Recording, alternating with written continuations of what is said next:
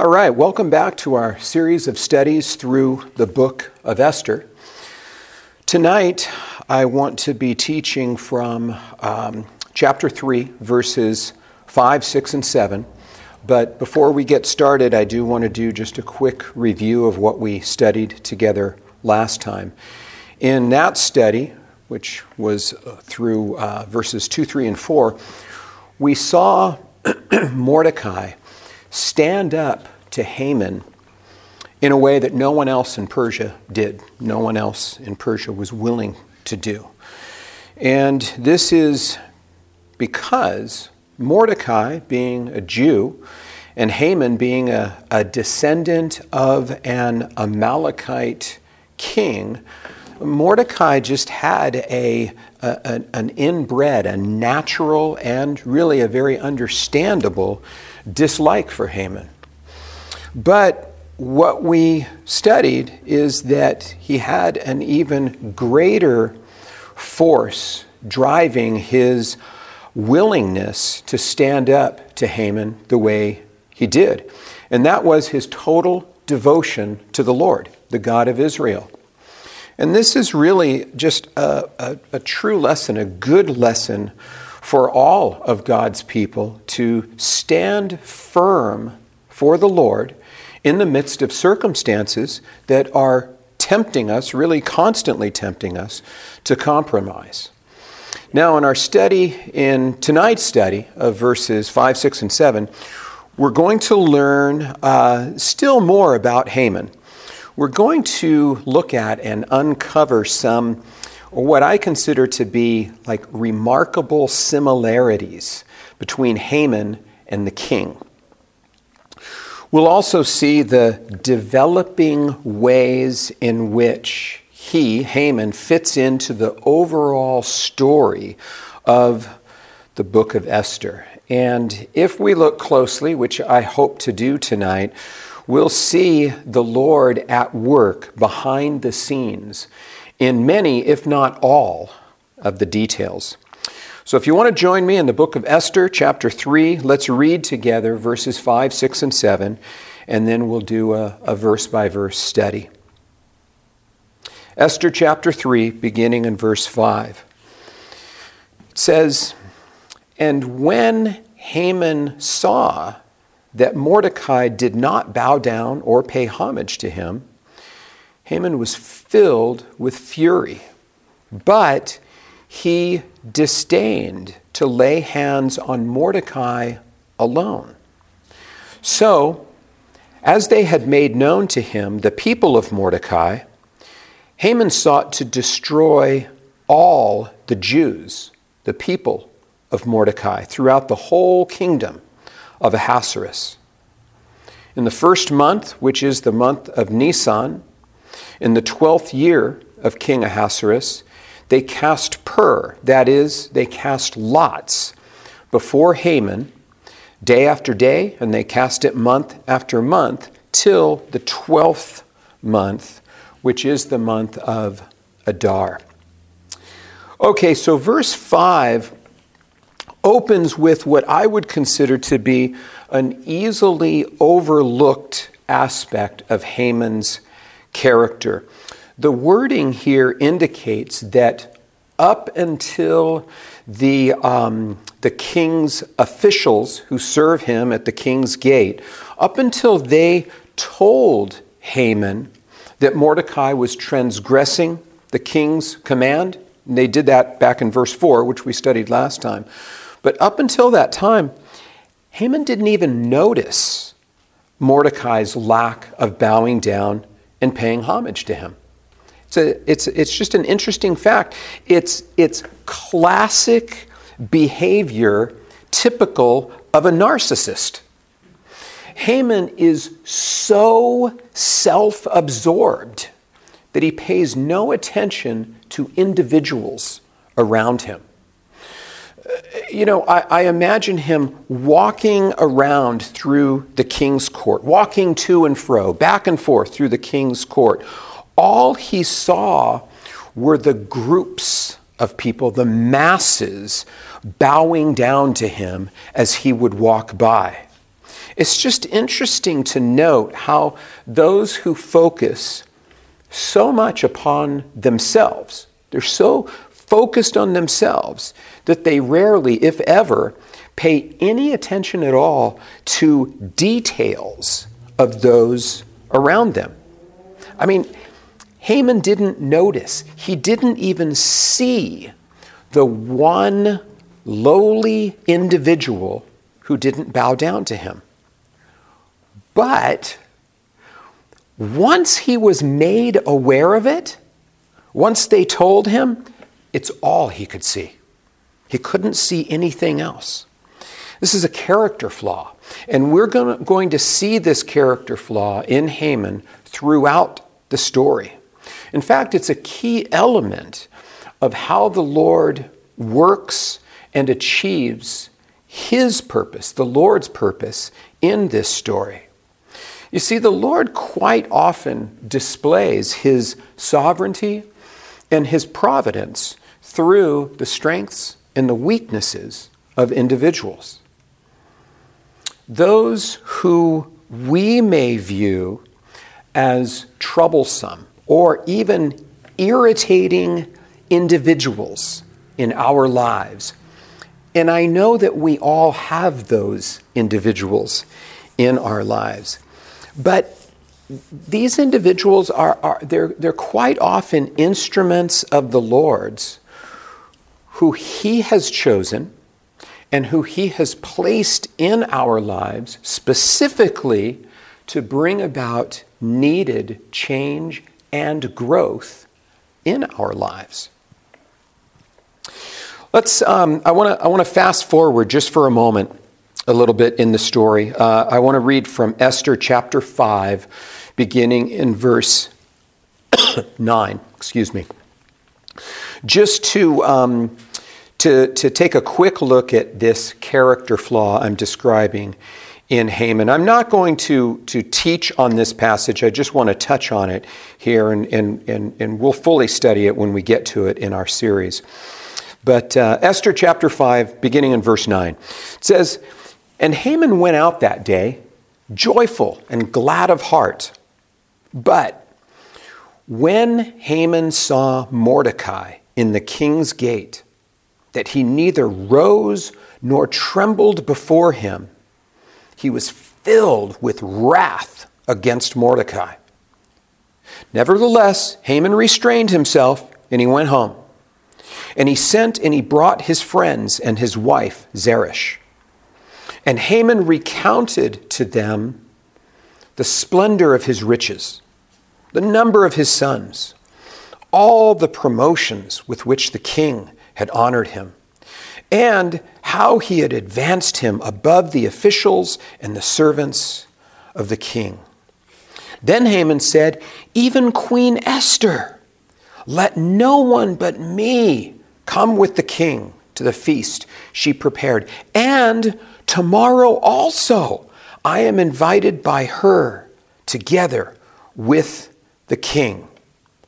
And now, verse 13, he says, Yet all this is worth nothing to me as long as I see Mordecai the Jew sitting at the king's gate. Now, here we have a man who he, he, he, he, he appears to have everything. He's got everything. He, he even recounts all that he has. He has good friends. He has a, a wonderful wife. He has many children. He has riches. He has promotions above all the other court officials. And he has the attention of the queen. But in his mind, all of this is worthless. It's meaningless to him. I mean, how sad is that? he has what, what most of us would view as this guy, he's got it all. Yet, he has no joy in his life about this. He has, he has no contentment. He's discontent in all that he has. And he certainly has no gratitude. has no thankfulness for what he has.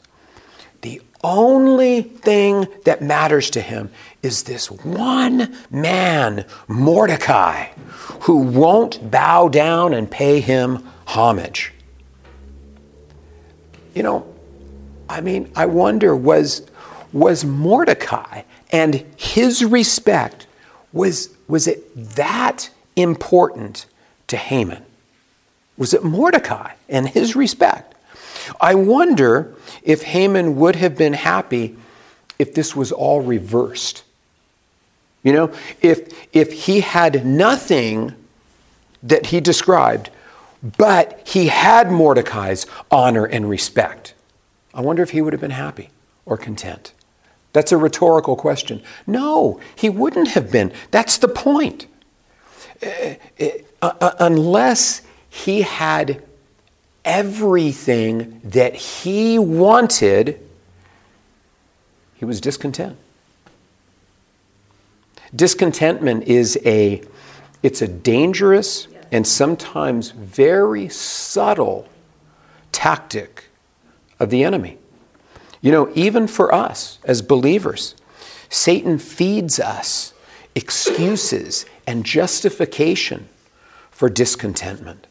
Things like this is not an exhaustive list, but just thoughts like this Hey, there's nothing wrong with having desires, is there?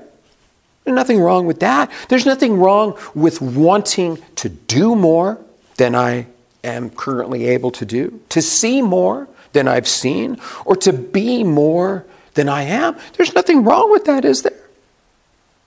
Well, no, but there is if it leads us to discontentment.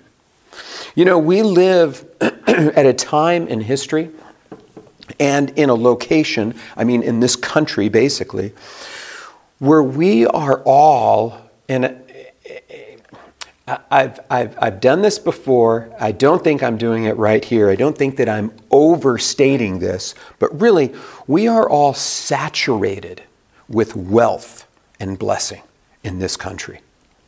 So much so that, that I think that we're somewhat we're conditioned to the point of not at least not fully recognizing it. You know i have i've heard people i mean i've personally heard people speak this way. People who own a home own a car who have food to eat who have clothes to wear who have a job and even as if some of these are luxuries, but they even have some luxuries in their life. I've seen, I've, I've heard people in that category of life describe themselves as living in poverty. Uh, I think that's sad. I think that's sad. And it's all because they have their eyes focused on what they don't have and what they want rather than on what they do have, the blessings that God has given them. I think that we need to pay close attention to our own perspective on our lives. We need to fill our lives, our hearts, our thoughts with thanksgiving to God for all that we have, for the, and again, I don't think I'm, I'm, I'm overstating this, for the innumerable blessings that He has lavished upon us. I think everyone here tonight, and and and and and you know, most believers, I'll say, at very least in this in this country, He has lavished us with blessings. I think that we need to remind ourselves of that, keep ourselves uh, properly oriented there. Doing so, I believe, helps to keep discontentment at bay. And when we do feel the pangs of discontentment, I, think that we all do. I mean, I can, I'll speak for myself. I do. Okay? When we feel the pangs of discontentment, if you experience even just moments of feeling discontent, I say, cry out to the Lord for forgiveness and for grace to turn away from that discontentment. Don't give in to it. Don't give in to discontentment. Don't accept being discontent. Haman was.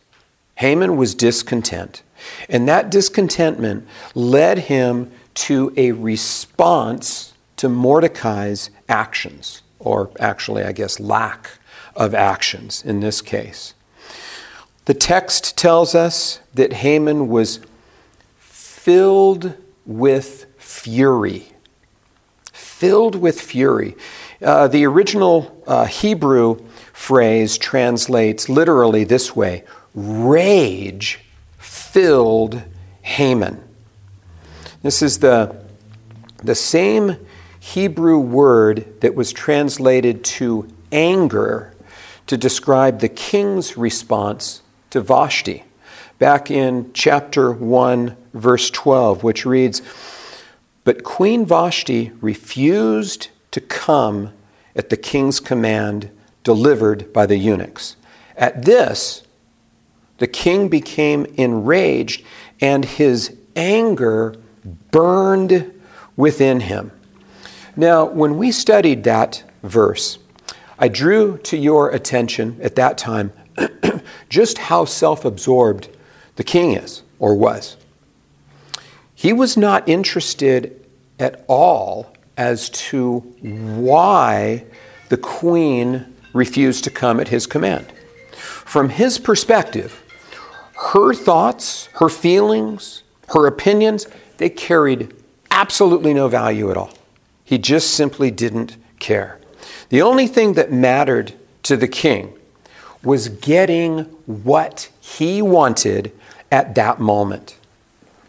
The description used here, it's, it's, it's very telling of what anger does when it's left unchecked in a person's heart. The text, it says that his anger burned within him.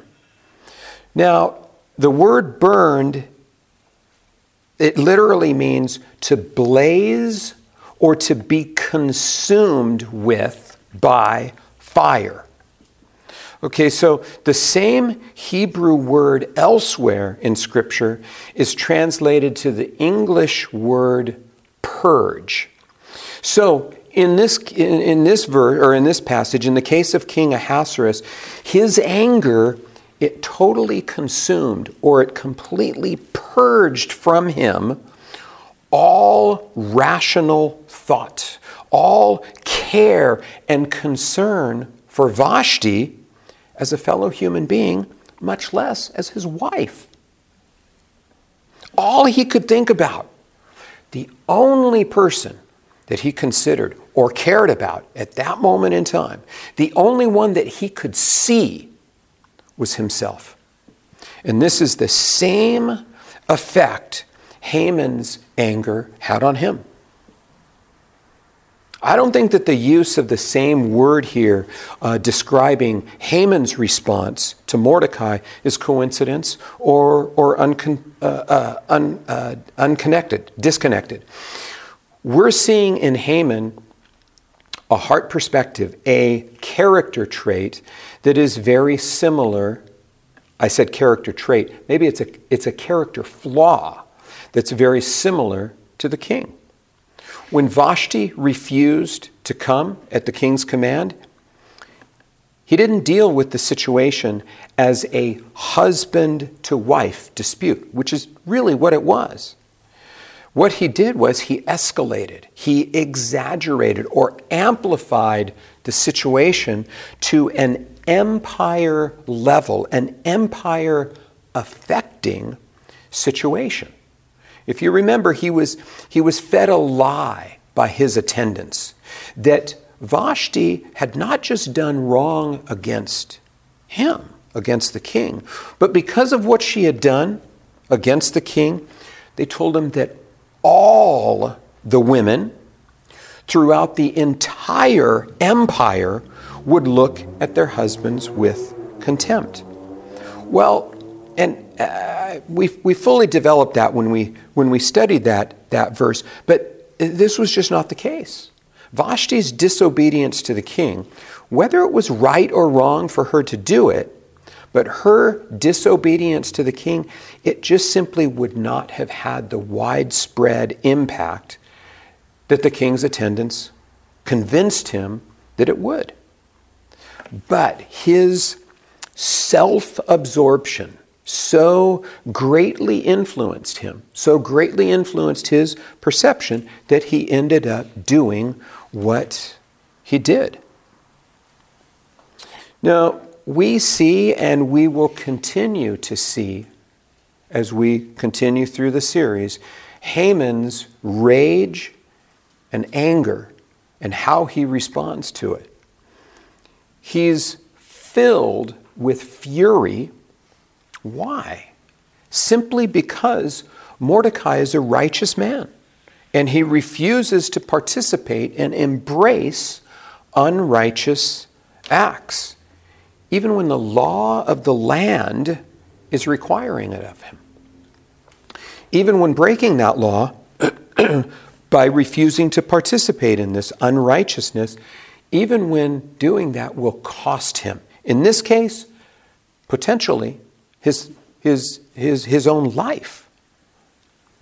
We established in, in our last study that Mordecai's refusal to bow down and pay homage to Haman had much to do with this the long-standing conflict, the animosity between Israel and the Amalekites, but that an even greater force was driving Mordecai, and that greater force was his total devotion to the Lord. Now, because of this, Haman's persecution of Mordecai and his people most likely didn't surprise him, didn't surprise Mordecai. If it did, it probably shouldn't have. In the same way, we should never be surprised or caught off guard when the world is enraged by our righteous behavior um, and, and by our faithfulness to the Lord. We should never be surprised when the world persecutes us. Jesus taught this, this very principle to his disciples. Uh, why don't you join me in the Gospel of John, chapter 15? Let me read verses 18 through 21. John 15, 18 through 21. The Lord Jesus speaking, he says, speaking to his disciples, if the world hates you, know that it has hated me before it hated you. If you were of the world, the world would love you as its own. But because you are not of the world, but I chose you out of the world, therefore the world hates you. Remember the word that I said to you a servant is not greater than his master. If they persecuted me, they will also persecute you. If they kept my word, they will also keep yours. But all these things they will do to you on account of my name, because they do not know him who sent me. The world hates us. The world hates us. And it's because the world hates the Lord. The world hates us because we are of the Lord. This fact shouldn't surprise us, it should not catch us off guard. Jesus taught us to expect it, to anticipate it. He taught us basically it comes with the territory. In fact, we should we should take a serious look at our faith. We should take a serious look at our stand for the Lord if the world doesn't hate us. If the Lord, uh, if the world praises us, if the world gets along with us, and if we get along with the world, that should be a red flag for us. We should examine ourselves if that's the case. We should anticipate, expect animosity from the world. Haman's anger and hatred of Mordecai was because he was a Jew. We've established this. Now, I'm going to do a little bit of speculation here, but I think this is safe speculation.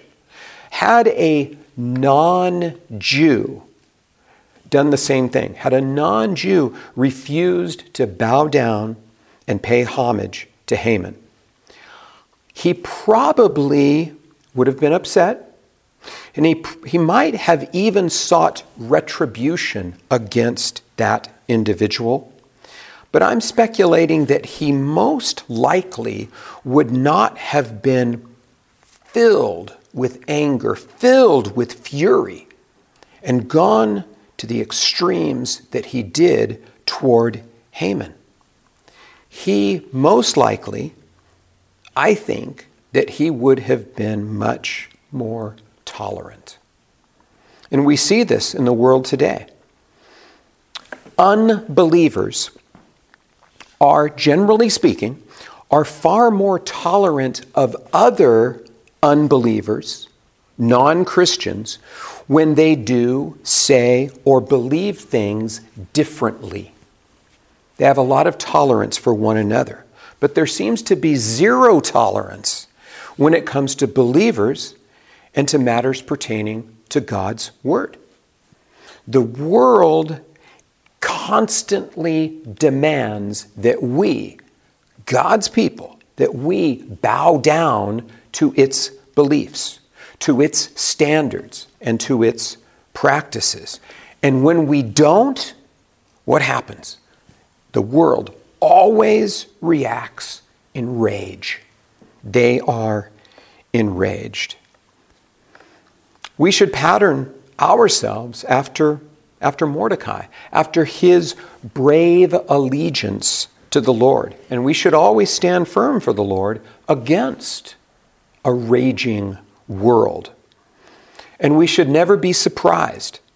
We should never be surprised by the world's anger or that the world is ready, willing, and able to go to extreme measures to quiet us and to suppress us.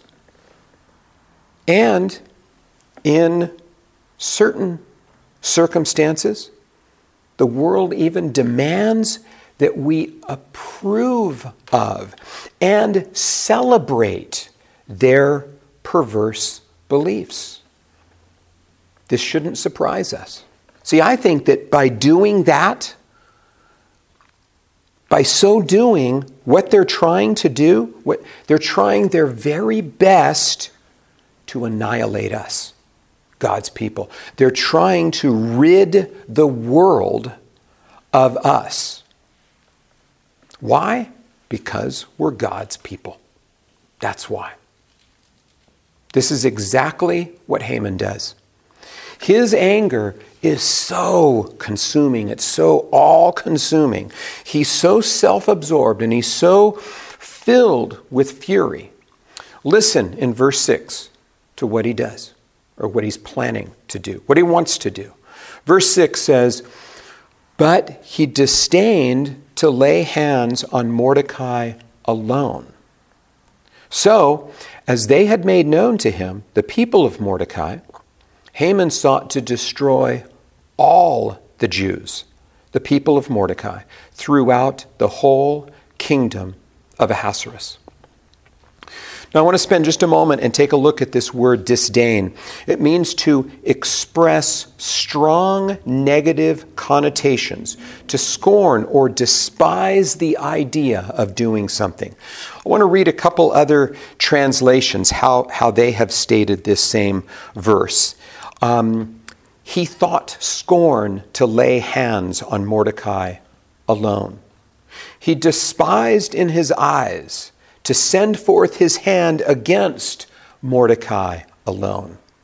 He considered it beneath his dignity to kill Mordecai alone. He scorned the idea of killing Mordecai alone, and he thought it beneath him merely to get rid of Mordecai alone. You see, Haman's anger burned within him to such an extent that for him to see Mordecai submit and comply with the king's command, or to see Mordecai alone punished for his past insubordination, even to the point of death, it just wouldn't satisfy him. It wouldn't satisfy his rage. Even if, if, if Mordecai was executed because he hadn't been bowing down and paying homage, that wasn't enough for, for uh, Haman. The fact that Mordecai was a Jew and was refusing to bow down, it enraged Haman. There's an idiom that um, I'm pretty sure that we're all familiar with. It goes like this He was so angry, he saw red. Have you ever heard that before? Okay, what this means is that, that, that, a, that a person is so angry that everything he sees is filtered by his anger. You know, the color red often represents uh, or symbolizes anger. So it, it's like it's like wear, taking a, a, a, a pair of glasses like this that have red lenses and putting them on. What happens if you do that? Everything that you look at, everything that you see is going to be red, right? That's what this idiom means that, that, that when a person is so angry, everything that they see enrages them. Everything. I think that we can safely say that Haman was so angry that he saw red.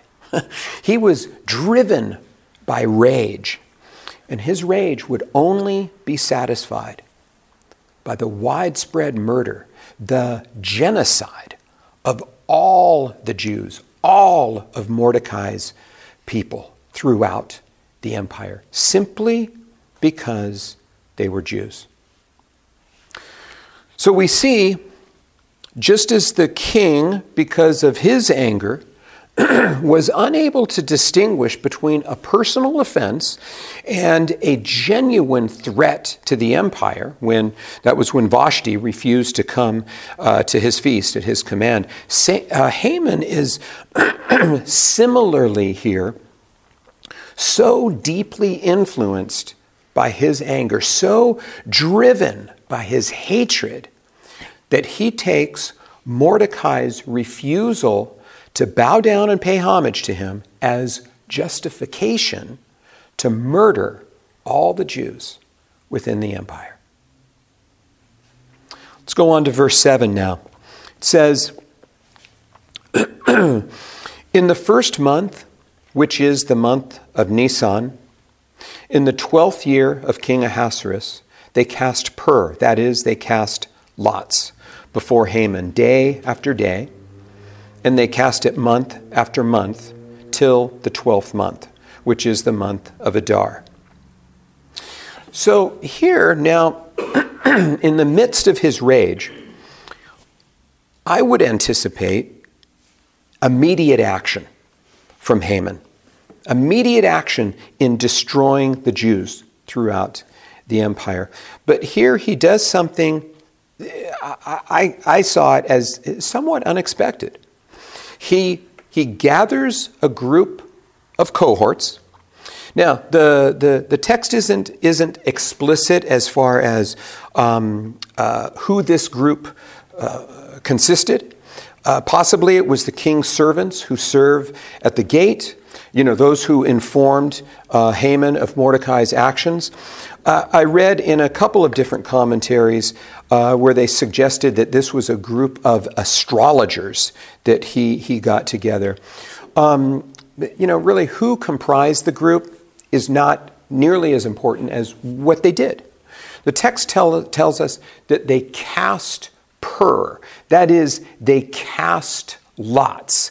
And I think we're, we're probably all pretty familiar with that means. It's, it's, it's similar, like in our culture, to, to rolling dice, okay? Um, and there are different types of lots described or referenced uh, throughout Scripture. Uh, the most common lots used in Persia at that time was uh, uh it's described as a clay cube with different symbols on each side. So this was most likely the form of lots used in this reference. It was also common practice within the Persian Empire that when decisions needed to be made, they would cast lots as a, as a means of making decisions or, or choosing among uh, different possibilities. Um, really, the, the Eastern people in those days, they, they took few important steps uh, without, in one way or another, consulting, you know, the, the stars or, or looking to omens, that is, signs from their gods, false gods, to, to guide them and, and direct them. So, I mean, in this case, the purpose for the casting of lots, it was to determine the day for the destruction of the Jews throughout the Persian Empire. That was Haman's um, uh, purpose in doing this, to determine that day. And this was done privately, and it was done with Haman. And it was done prior to Haman approaching the king with his plan to annihilate the Jews. You see, Haman, Haman wanted to be sure that everything was in order. As much as his anger burned within him, as much as he wanted to destroy the people of Mordecai, he wanted to make sure that his plan would succeed. And he was, I've, I've pretty much described him, him as being irrational at this point. Well, he was rational enough to do all that he could do to ensure the success of his plan. I think that by, by casting lots, Haman was, from his twisted perspective, he was enlisting the support of his false gods. Now, the text also establishes for us two important dates in the story. One, the date on which the lots were cast, the first month, which is the month of Nisan. The second is the date on which the lots fell, the 12th month, which is the month of Adar. Now, the wording in this in our English translation might give the impression to some that lots were cast each day or every day uh, day by day and every month, month by month, from the first month until the 12th month. When we get to verse 12, and again, we'll, we'll fully develop it then, but when we get there, what we're going to see is that there are three key events that take place within this first month, the month of Nisan. Those three events are this Haman established the date that he's going to carry out this evil plan of his. Two, he spoke to the king and convinced him to approve this plan. And three, the edict was written that would be sent throughout the entire empire. All three of these happened in that first month. Okay, now the text now I'm back in verse 7, okay?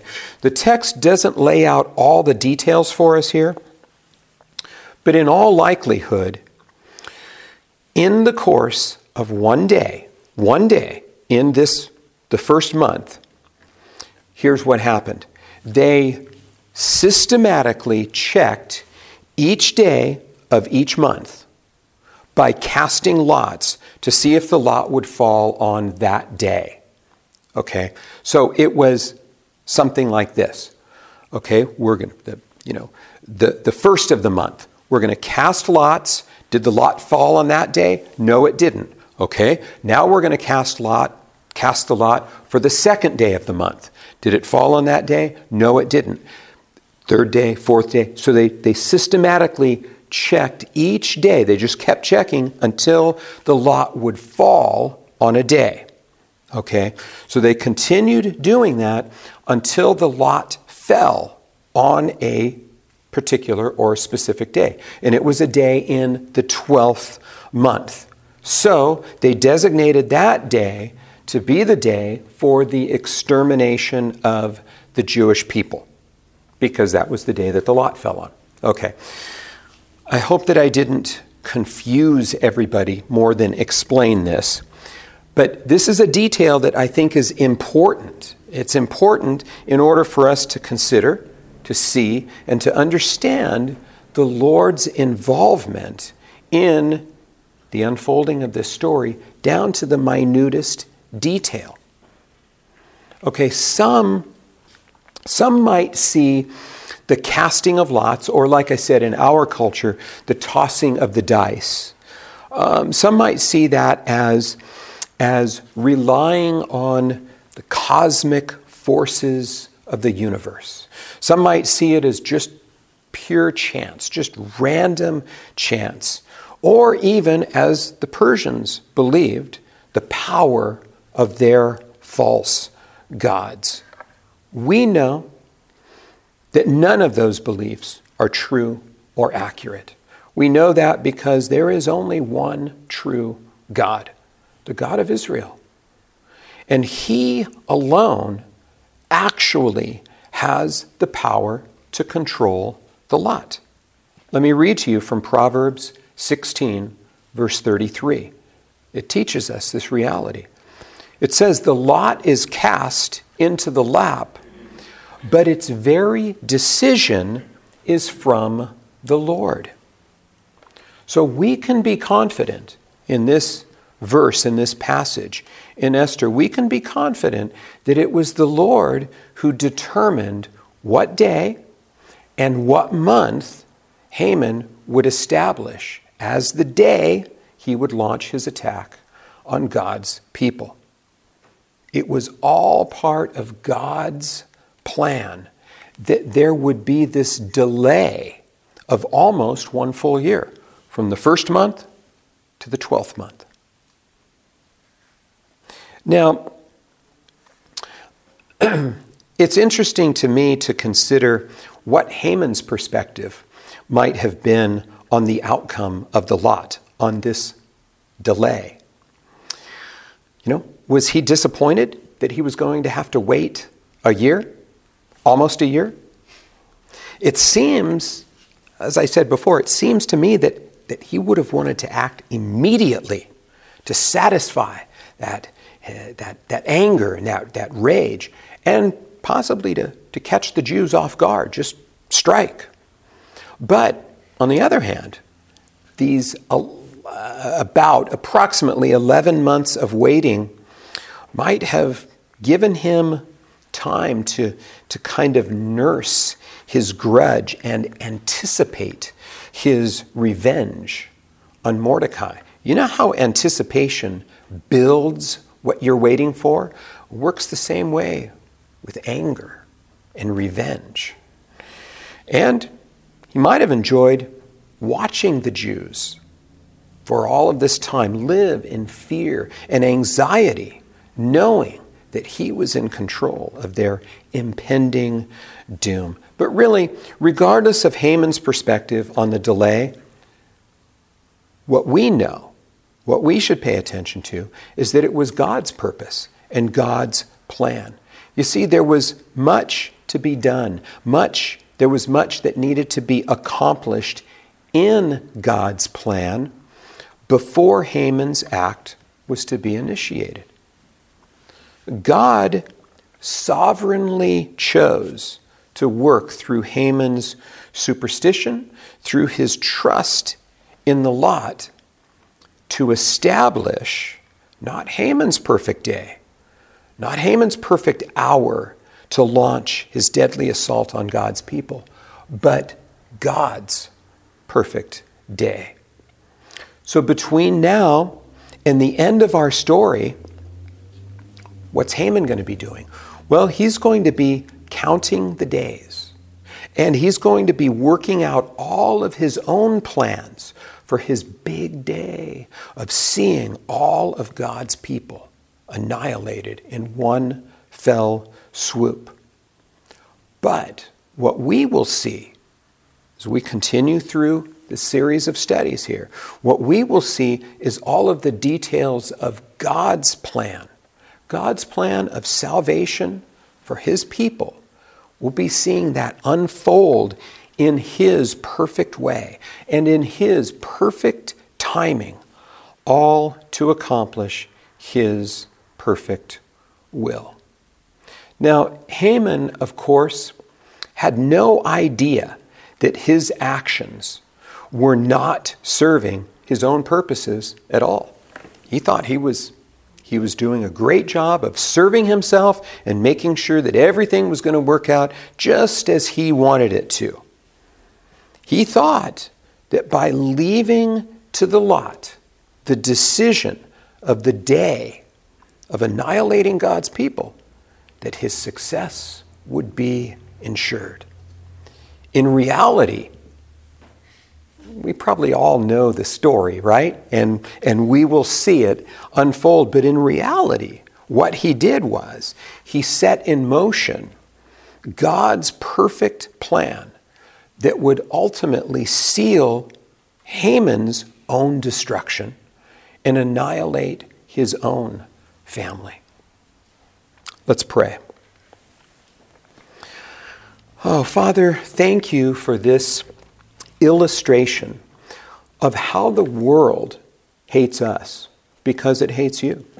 Thank you for reminding us that the more that we reflect you, the more the world will hate us. I pray, Father, that you will keep us ever aware that the world is at enmity with you in everything. That they're constantly demanding that we bow down to them, bow down to their beliefs, their standards, their practices. That they are demanding that we approve and even applaud their perverse behavior and their perverse beliefs. Father, I pray that you will keep us on guard and that we will never be surprised by the world's reaction or reactions to us. Please, Father, give us the grace to pattern ourselves after Mordecai, after his brave allegiance to you, and help us to always stand firm for you against the world, against a raging world. Thank you, Father, and amen.